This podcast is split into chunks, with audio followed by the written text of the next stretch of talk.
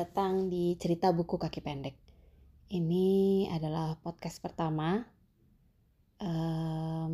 Perkenalkan, nama saya Ayu. Saya suka buku. Saya ibu satu anak. Nah, saya terus bikin podcast cerita buku kaki pendek ini karena saya ingin bercerita tentang buku-buku. Makanya namanya cerita buku kaki pendek. Di podcast ini rencananya saya akan membahas buku-buku yang sudah saya baca, bisa saya sendiri atau nanti mungkin akan di episode-episode berikutnya akan ajak teman-teman untuk ngobrol buku. Nah, kenapa namanya ada kaki pendeknya?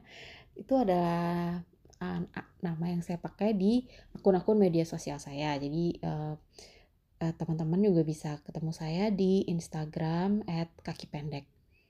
Di sana saya juga banyak cerita-cerita tentang buku. Walaupun Instagram saya lebih macam-macam sih isinya. Nah, saya berencana bikin podcast ini untuk membahas tentang buku, semua tentang buku dan kegiatan membaca. Bisa tentang bukunya, bisa tentang isu dalam buku atau isu dalam kegiatan membaca gitu ya. Atau misalnya ada gadget-gadget pembaca yang baru, pokoknya kayak gitu deh. Pokoknya semua tentang buku. Nah, di episode pertama ini saya ingin membahas buku Para Priyayi, sebuah novel karangan Umar Kayam. Kenapa buku ini yang pertama? Karena buku ini adalah buku yang berkesan banget buat saya pada awal tahun 2021 ini. Jadi saya membaca buku ini di bulan Januari lalu. Kok udah lama banget ya kayaknya ya, sekarang udah bulan Juli. Iya, karena saya mundur terus, tapi gak apa-apa, better late than never kan katanya ya. Jadi ya udah, saya bahas lah ini sekarang buku ini. Jadi ceritanya akhir tahun lalu tuh saya baca Seribu Kunang-Kunang dari Manhattan. Itu buku udah saya beli dari tahun 2004, baru saya baca tahun 2020. Iya, dosa banget emang karena membiarkan bukunya selama 16 tahun nongkrong di rak. Tapi ya saya baru terpanggil untuk baca tahun lalu. Nah, dan saya suka banget ternyata sama cara penulisannya Pak Umar Kayam. Saya bukannya nggak suka, karena saya menunda 16 tahun bukan karena saya nggak suka. Saya menunda 16 tahun karena saya takut sebenarnya, takut nggak ngerti baca buku ini. Keberaniannya baru muncul di tahun 2020, akhirnya saya baca. Nah, setelah baca Seribu Kunang-Kunang dari Manhattan, saya nagih baca bukunya Pak Umar Kayam. Nah, akhirnya saya di rak juga sudah punya ini, Para Priyayi. Nah, saya akhirnya baca. Nah, tentang apa sih Para Priyayi ini? Jadi Para Priyayi ini bercerita tentang Doroguru Sastrodarsono. Siapa dia? Dia adalah seorang priyayi kecil yang tinggal di Wonogali, di Jalan Setenan. Sastrodarsono ini adalah priyayi yang menjadi priyayi karena pendidikan, bukan karena kelahiran. Ya, jadi dia dilahirkan dari keluarga petani, tapi keluarganya, orang tuanya sangat visioner gitu ya. Dia akhirnya disekolahkan itu karena seperti juga sekarang gitu ya, tangga sosial itu bisa dititi dengan pendidikan. Nah, kemudian tapi selain pendidikan, Sastrodarsono yang lahir dengan nama Sudarsono ini bertemu dengan Doro Seten, ya, seorang priyayi yang membantu Sudarsono untuk menjadi guru bantu ya di sekolah.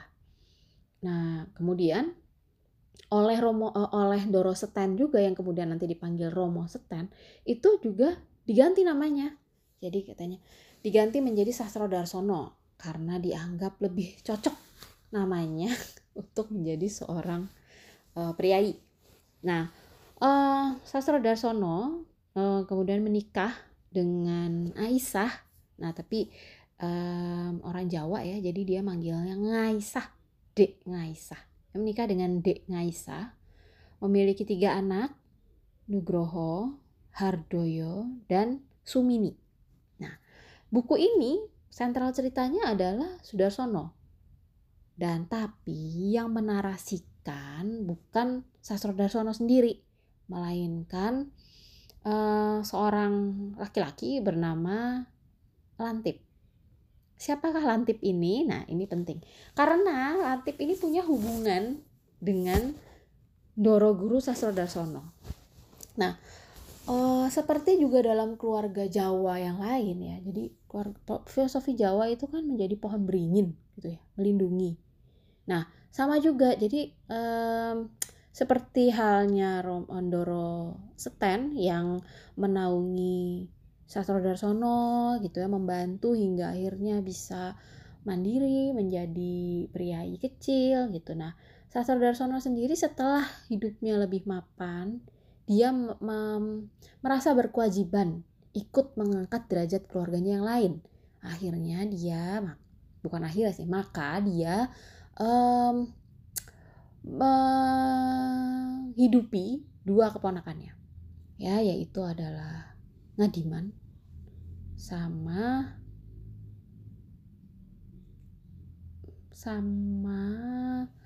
siapa tuh namanya ya? Siapa sih? Kok lupa aku jadinya. Siapa? Dan 1 orang lagi ya. Jadi, nah kemudian si Lantip ini adalah anak haram dari salah satu keponakannya ini, gitu. Nah, nanti ya sambil saya juga mengingat-ingat siapa namanya. Nah, kemudian Lantip ini diangkat anak gitu ya, bukan diangkat anak ya, dipelihara gitu ya sama Doro Sastrodarsono gitu. Nah, kemudian ya sudah ceritanya mengalir. Nah, ini buku ini itu punya punya rentang waktu yang panjang, rentang waktu penceritaan ya yang panjang.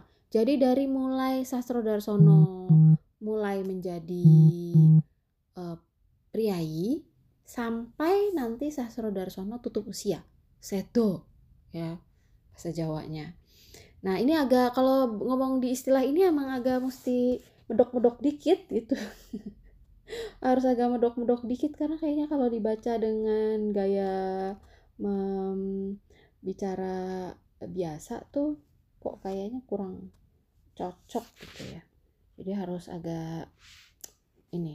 agak medok. Nah, oh ya saya baru ingat namanya adalah Sunandar ya. Jadi Sunandar itu adalah Sunandar menghamili. Jadi gini ceritanya. Jadi Sastrodarsono ini kan guru. Nah, kemudian dia melakukan kerja pro bono, membuat sekolah-sekolahan lah ya gitu untuk mengajarkan warga desa Wonolawas baca tulis gitu ya, baca tulis. Nah, dia mengajak si Sunandar ini untuk ikut bantu mengajar gitu karena Sunandarnya sendiri juga kan dari disekolahkan gitu ya, dan pinter tapi bandel gitu si Sunandarnya ini. Ya udah diajaklah, siapa tahu kemudian bandelnya hilang. Oh, ternyata tidak. Justru bandelnya nambah. Kali ini kebandelannya adalah menghamili anak gadis salah satu warga desa Wonolawas gitu. Nah, setelah itu bukannya bertanggung jawab, dia malah kabur. Nah, kabur, kemudian setelah dicari lama kabarnya datang bahwa Sunandar tewas dalam penggerbekan kelompok begal gitulah ya. Jadi itu mencoreng nama besar keluarga, nama baik keluarga Sastrodarsono. Maka sejak itu nama Sunandar tidak disebut lagi gitu. Nah, Lantip adalah anak Sunandar itu. Nah, kemudian Lantip ini diangkat anak gitu ya oleh Sastrodarsono. Nah, Sastrodarsono punya hubungan yang unik dengan Lantip gitu. Punya hubungan mungkin yang dibilang lebih dalam dibanding anak-anaknya ya enggak juga gitu, tapi juga punya hubungan yang istimewa gitu karena Lantip ini seperti menerima ilmu filosofi hidup, kebijaksanaan dari Sastrodarsono, mungkin melebihi dari apa yang dia berikan kepada anak-anaknya gitu. Dia betul-betul ingin Lantip menjadi seorang priyayi yang sebenar-benarnya seorang priyayi gitu. Mungkin dia ke anak, nggak tahu, kalau saya baca sih mungkin dia ke anaknya merasa bahwa oh iya dia anak ini kan ada anak-anak dia gitu yang secara otomatis akan bisa hidup dan menerima dengan nilai-nilai kepriyayan. Sementara Lantip ini kan dia merasa bahwa ini adalah anak hasil kesalahan gitu ya. Jadi dia merasa perlu effort sendiri untuk mengajari Lantip filosofi hidup supaya dia nggak membuat kesalahan seperti yang dibuat bapaknya gitu. Nah, makanya dia punya hubungan yang unik gitu. Kita nggak bisa bilang dia lebih dalam hubungannya daripada anak-anaknya Sastrodarsono sendiri gitu, tapi memang beda gitu. Nah, terus jadi ini cerita panjang melewati masa-masa tonggak-tonggak sejarah, bahasa Orde Baru banget. Jadi sejarah-sejarah penting gitu ya. Jadi misalnya pemberontakan PKI Muso, di mana Sastrodarsono itu ditempeleng sama Pak Marto Kebo, tetangganya yang bukan priyayi gitu. Tapi berhubungan baik karena tinggal di satu jalan yang sama, jalan Setenan. Nah, itu menimbulkan goncangan batin tersendiri untuk Doro Sastrodarsono gitu ya. Nah, kemudian juga masa pendudukan Jepang, di mana Nugroho anak sulungnya yang sebelumnya menjadi guru his di Yogyakarta itu harus menjadi tentara gitu ya. Bagaimana dia kemudian menasehati anaknya, bagaimana menjaga sikap gitu ya, menerima kehidupannya kayak gitu-gitu, bahwa sekarang sudah berubah keadaannya. Kemudian di masa kemerdekaan dan agresi Belanda, di mana ada kejadian lagi Nugroho kehilangan anak pertamanya. Jadi Nugroho juga punya 3 anak, yaitu Suhartono yang dipanggil Tony, Sri Sumaryati yang dipanggil Mary, dan Sutomo yang dipanggil Tommy. Nah, kemudian setelah itu jalan terus sampai masuk ke masa 65 yang kali ini problemnya menimpa anak dari Hardoyo.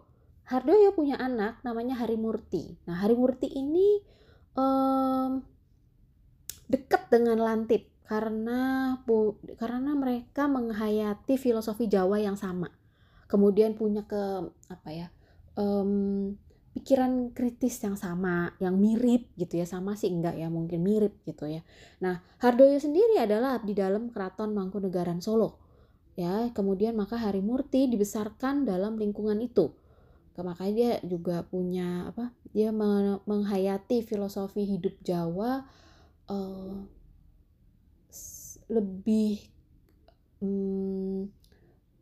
lebih mendalam dibanding sepupu-sepupunya yang lain gitu ya, tapi tidak dibanding Lantip karena kalau Lantip dia agak sama gitu, agak mirip. Nah, kemudian sementara anak bungsunya Doro Sastrodarsono adalah Sumini, itu menikah dengan Raden Hariono Cokrokusumo yang merupakan pejabat keresidenan. Nah, kemudian ini terus memanjang. Jadi ini masanya melewati bahkan hingga masa Orde Baru, awal. Nah, kalau kita lihat gitu ya, kalau dari nama-namanya gitu, nama-nama anaknya gitu ya, itu bisa kelihatan tuh bagaimana mereka mengambil sikap gitu loh. Nugroho itu anak priyayi yang agak kebarat-baratan gitu ya, jadi dia makanya dia mengambil nama anak panggilan anak-anaknya pun Suhartono jadi Tony, Sumaryati jadi Mary, Sutomo jadi Tommy gitu ya. Sementara Hardoyo itu memang anaknya pun namanya Hari Murti, dipanggilnya Gus Hari gitu ya, Gus Hari. Jadi memang dia lebih Jawani gitu ya istilahnya. Nah, itu terus bercerita bagaimana si keluarga priyayi ini mengalami pasang surut gitu ya. Bagaimana kita pembaca kemudian melihat ada ketimpangan sikap hidup gitu ya dari Doro Sastrodarsono, kemudian ke anak-anaknya, kemudian ke cucu-cucunya. Kita melihat perubahan gitu ya, perubahan. Tapi itu diceritakan dengan halus gitu ya menurut saya. Sehingga kita membaca ini menjadi sesuatu yang seperti yang bisa dipahami kenapa dia begitu gitu. Bisa dipahami kenapa dia begini gitu. Tapi memang kita melihat itu. Nah, yang ingin saya sih nggak bisa bicara atas nama Pak Umar Kayam tentunya ya, tapi saya sebagai pembaca saya melihat bahwa memang dalam buku ini kemudian pertanyaan yang mengemuka adalah sebetulnya apa sih priyayi itu dan bagaimana sih priyayi itu seharusnya hidup? Apakah kalau kamu sudah jadi priyayi, apakah kalau kamu lahir dari keluarga priyayi, maka serta-merta kamu akan menjadi priyayi juga? Apakah kamu akan bisa? Jadi priyayi itu sebetulnya hanya status kelahiran atau sebetulnya sikap hidup? Kalau memang sikap hidup, apakah dia ada hubungan dengan darah atau tidak? Gitu. Apakah semua orang yang menjalankan filosofi hidup seorang priyayi bisa disebut priyayi? Gitu, dia buku ini mengajak kita mengajak kita untuk berpikir tentang itu gitu. Nah, saya suka semua aspek dalam buku ini ya, bagaimana cerita ini dibentangkan gitu ya dengan semuanya, banyak sekali tokohnya dengan nama-nama Jawa yang sekarang sih udah jarang kita temui ya, udah jarang kita temuin itu nama-nama itu. Nah, kemudian juga saya suka bagaimana Umar Kayam menuturkan ceritanya gitu loh. Diceritakan dengan sangat lugas menurut saya. Tidak berbunga-bunga sekali gitu ya. Tapi lugas, sederhana gitu ya penceritaannya, mudah dimengerti. Saya nggak tahu kalau bukan orang Jawa yang baca karena nih banyak menggunakan istilah-istilah itu, tapi saya rasa tetap bisa sih dipahami dengan baik gitu istilah-istilah Jawanya itu. Dan saya terus terang juga sangat suka dengan filosofi-filosofi hidup yang diajarkan lewat buku ini gitu. Jadi kayak misalnya ya, ini yang saya tandain itu adalah dia bilang hidup ini hanyalah untuk mampir ngombe, maksudnya numpang minum doang. Kita sering dengar kan ya di Instagram orang nulis urip mung mampir ngombe. Nah itu dia, hidup ada cuma numpang minum gitu. Karenanya hidup mestilah sak madyo saja. Sak madyo tuh tengah. Jadi maksudnya secukupnya aja gitu ya. Di tengah-tengah aja, kita nggak usah berlebihan gitu ya. Dan saya suka banget itu di tengah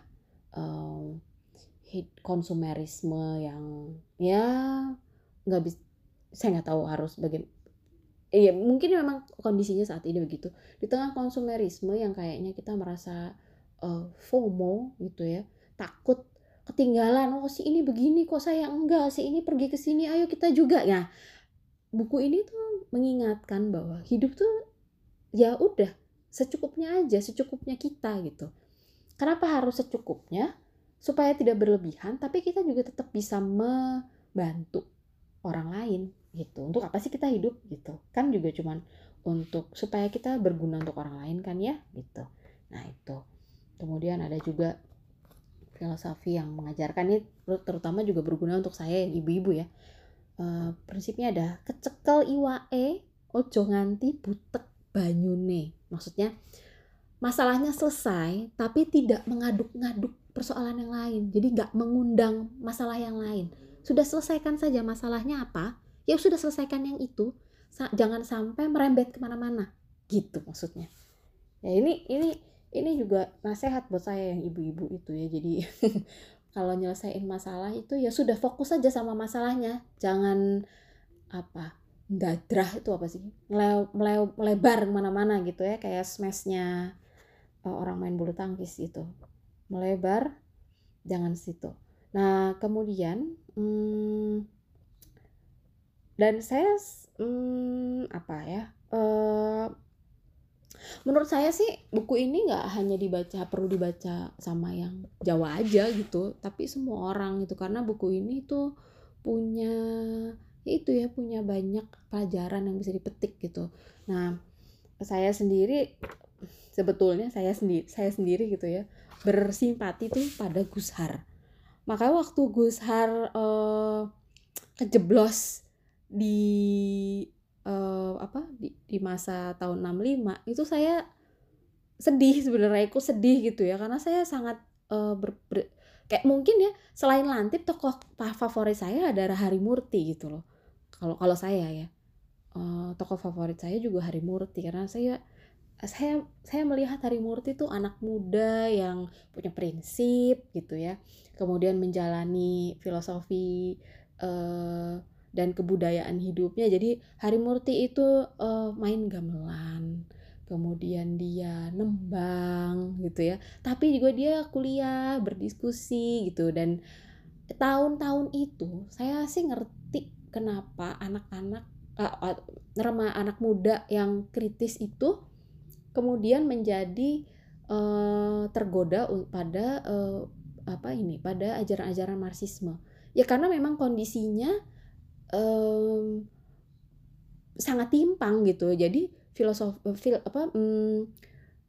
ajaran-ajaran Marxisme itu mudah masuk gitu. Jadi buat saya sih itu sangat bisa dipahami kok gitu. Tapi waktu dia akhirnya kejeblos ke situ dengan awalnya dengan kekeras kepalaannya dia gitu, dengan dia tidak mau mendengar sisi yang lain gitu ya. Lantip tuh juga kritis di sini digambarkannya, tapi Lantip tuh lebih terbuka. Dia lebih terbuka dengan hal-hal yang lain, dan dia nggak, menurut saya seorang intelektual yang sejati itu ada di dirinya Lantip kalau menurut saya. Dia tuh terbuka, dia gak cuman mau dengerin cuma satu. Nah sementara Hari Murti tuh dia lebih kayak gitu ya. Jadi dia anak muda yang panas darahnya. Jadi begitu dia suka sama sesuatu, ya udah dia sukanya sama itu aja. Dia gak mau dengerin lagi yang lain. Berbeda dengan Lantip yang lebih tenang gitu ya. Walaupun mereka seusia, Lantip tuh lebih tenang, dia lebih terbuka gitu ya. Lebih terbuka untuk belajar, untuk tahu, sehingga dia gak sampai kejeblos gitu waktu itu. Nah,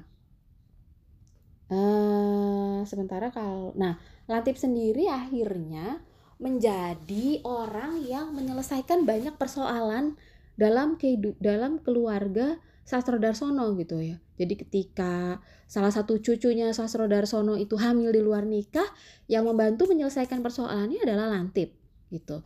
Waktu Hari Murti ditahan gitu ya karena kegiatan aktivitasnya di Lekra itu juga di Lekra atau di pokoknya salah satu underbow-nya PKI itu juga Lantip yang mengusahakan gitu, yang mengusahakan Gus Hari ini bisa dibebaskan gitu ya, karena sebetulnya Gus Hari sendiri kan tidak terlibat secara langsung, jadi hanya banyak ikut diskusi kayak gitu ya sebetulnya.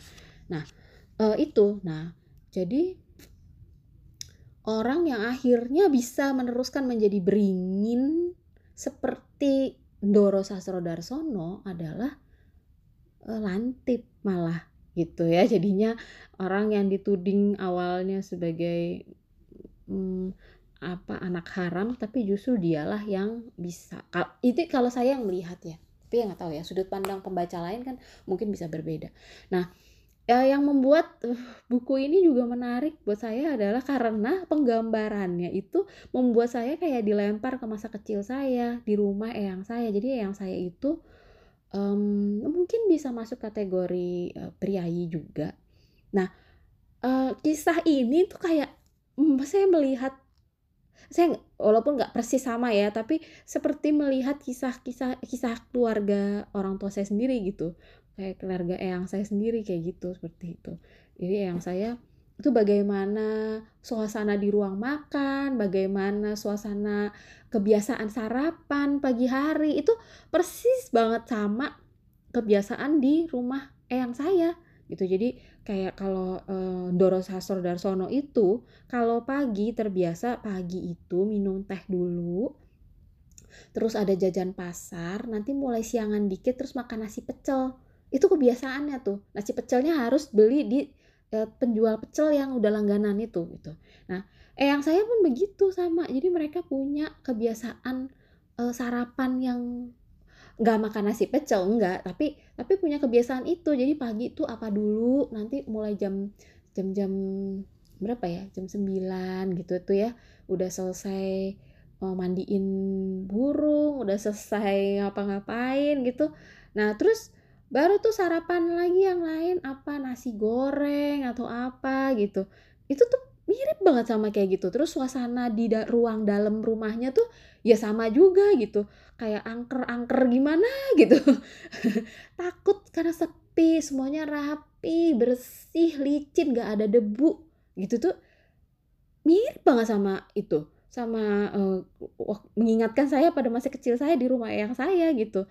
Jadi buku ini terus terang sih spesial rasanya buat saya gitu ya, karena membangkitkan banyak kenangan, kemudian juga membuat saya mengingat banyak hal, dan kemudian membuat saya memikirkan lagi apa sebetulnya arti priayi sih gitu sebetulnya. Apalagi kita di dunia di masyarakat modern ini kan hal-hal seperti itu udah mulai luntur ya gitu, dan menurut saya buku ini cocok banget dan akan terus relevan menurut saya. Mau dibaca 10 tahun lagi akan tetap relevan aja gitu. Itu aja sih kayaknya tentang buku ini. Ya itu, jadi saya sih suka sekali dan saya merekomendasikan buku ini.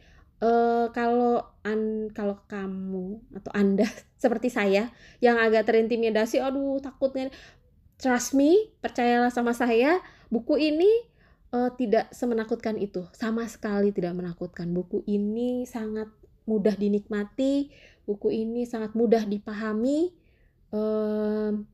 dan banyak hal yang bisa kita ambil dari cerita ini gitu. Oke. Sepertinya sampai di sini dulu. Nanti minggu depan saya akan hadir lagi insya Allah dengan buku yang berbeda, cerita yang berbeda, tapi masih di cerita buku kaki pendek. Bye-bye.